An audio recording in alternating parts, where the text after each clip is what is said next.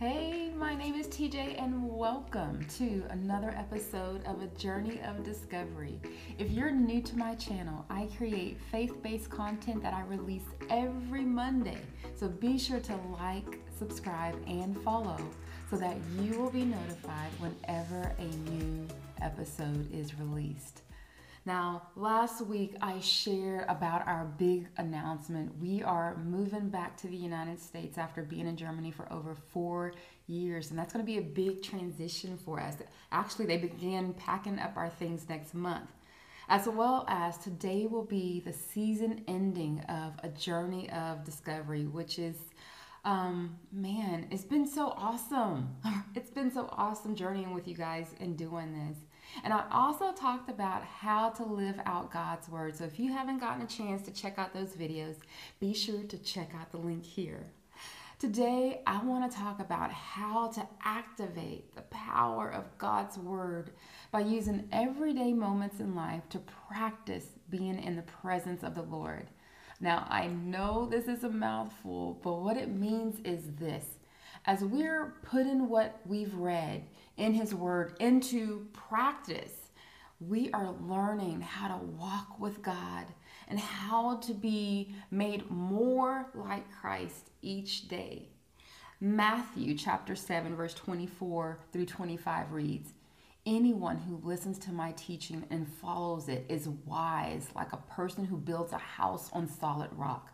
Though the rain comes in torrents and the flood waters rise and the winds beat against that house, it won't collapse because it is built on bedrock. Oh, I love this passage because it depicts a picture of a builder, which is us, and the importance of laying a solid foundation in order to prepare for when hard times hit because they're coming. It's not about if they're going to come, it's about when.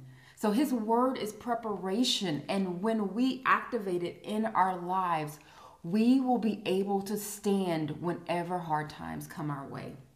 Now, I like to use a practical example of this and share my testimony of how I live this word out in my own life. Now, in the past, uh, I was in a season of learning how to practice His presence and learning how to look for Him in all aspects of my life. And in this season, I was practicing peace. now, let me tell you to practice peace, there has to be an absence of it in order to train and grow in this fruit of the spirit. So, enemies of peace would be uh, anger, would be anxiety, would be chaos, it would pain, you know, just arguments, just just so many enemies. You know, so much to list. But I would begin looking for opportunities to practice peace in the small things. And maybe it was a disagreement with a spouse or an attitude of a child, which if you're a parent, you know that this can be a trigger and you feel like you're about to pop off, like, excuse me, what did you say? y'all know how we get. So I keep telling y'all, and I will continue to tell you family is training ground in the spirit. So it can also look like technology not working the way it should, and we're getting frustrated, right? Rushing to the grocery store only to get home and realize you forgot the most important ingredient. All of these are invitations to practice the presence of the Lord, to walk with Him, and to live out His word, to practice peace. Um, because I tell you this when you practice in the mundane, ordinary areas of life, it will prepare you for those unexpected events that will hit you out of the blue. So, this is what happened to me. Years ago, um, my daughter went in for a routine medical procedure, and the doctor explained to us, you know, all that you know was supposed to happen and how there were very minimal risk. You know, this procedure is done often, and we didn't have anything to worry about. However, something went wrong, and as the doctor walked us back to see her. I could hear my daughter gasping for air before I even saw her. When I finally laid eyes on her, she was lying on a stretcher surrounded by a medical team, and her hands, they were like clenching the sheets as she fought for each breath. The look on her face was pure fear. And as I stood beside her, trying to make sense of all that happened, she was able to say, I'm scared in between breaths. It truly was a scary situation. And I was having that mom moment when I couldn't fix what was happening to her. I couldn't kiss her boo boo to make it all better. I felt completely helpless as I stood by her side. And I then felt fear and anxiety knocking on my door. In that moment, I remember looking to the Lord and hearing the Holy Spirit tell me I was at a proverbial fork in the road.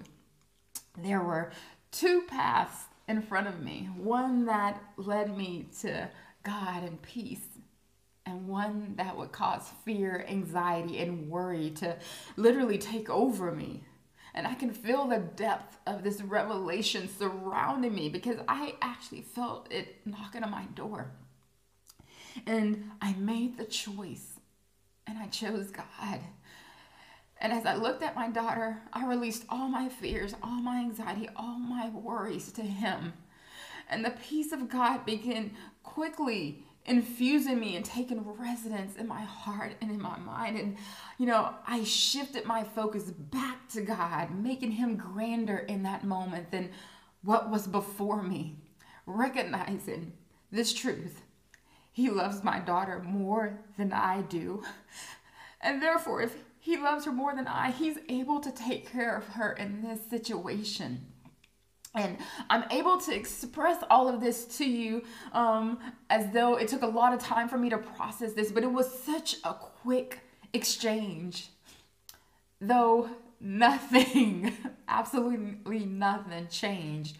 Her oxygen levels were still the same. The medical professionals were still dumbfounded. And as my daughter clung to every breath, I turned to her and said, God is with you she needed to know that. I needed to know that. And I need to rest in the truth of his presence, his power, and his ability to heal and restore her. And that he is the breath of life that she needed during this time. Peace was instant. Though her healing came many, many days later, his peace remained with me throughout that ordeal.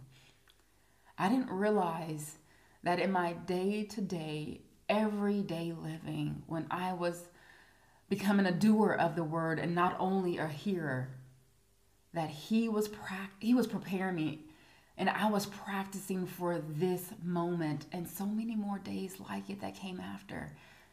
So I encourage you to put into practice God's word. So when trials come, you will not only be prepared, but you will also be able to withstand it and thrive in his presence. It's not only, you know, when hard times come that we seek his word and then we try to practice it, but we need to practice it daily in the mundane. Because our desire is not only to hear his word, but to do it and to put it into work so that his word will work for you. this week, I would like to encourage you to look for opportunities to activate His Word in your life and to lean on the Holy Spirit's help because where He is, there His attributes will be also and readily accessible for you to use.